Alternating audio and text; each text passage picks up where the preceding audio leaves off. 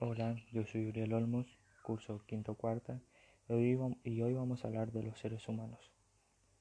Los seres humanos somos animales porque tenemos características pertenecientes a este reino, como por ejemplo organización celular eucariota y pluricelular. Tenemos todas las especies animales se reproducen sexualmente al igual que nosotros. Nos podemos desplazar entre otras características. Pertenecemos a la clase mamífero porque tenemos la capacidad de reproducción vivípara y fecundación interna. Tenemos respiración pulmonar, circulación sanguínea y tenemos un esqueleto constituido por cráneo y columna vertebral. Tenemos un desarrollo de un sistema nervioso complejo.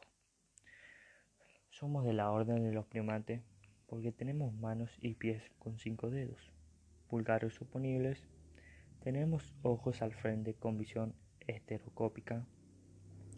Podemos girar el brazo alrededor del hombro. Podemos flexionar el tronco y tenemos una proporción de cerebro mayor.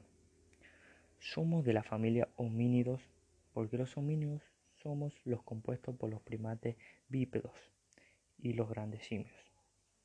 Hay distintas especies de género Homo, como por ejemplo Homo habilis, Homo erectus, Homo antecesor, entre otros somos. Nosotros somos Homo sapiens, ya que el Homo sapiens es el hombre que piensa, es el humano actual y es el superviviente.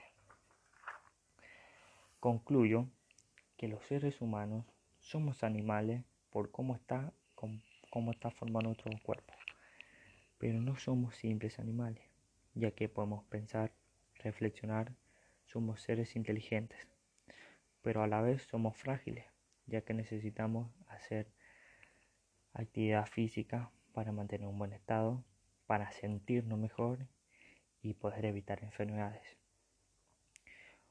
y otros problemas emocionales. También necesitamos estar en sociedad para no sentirnos solos.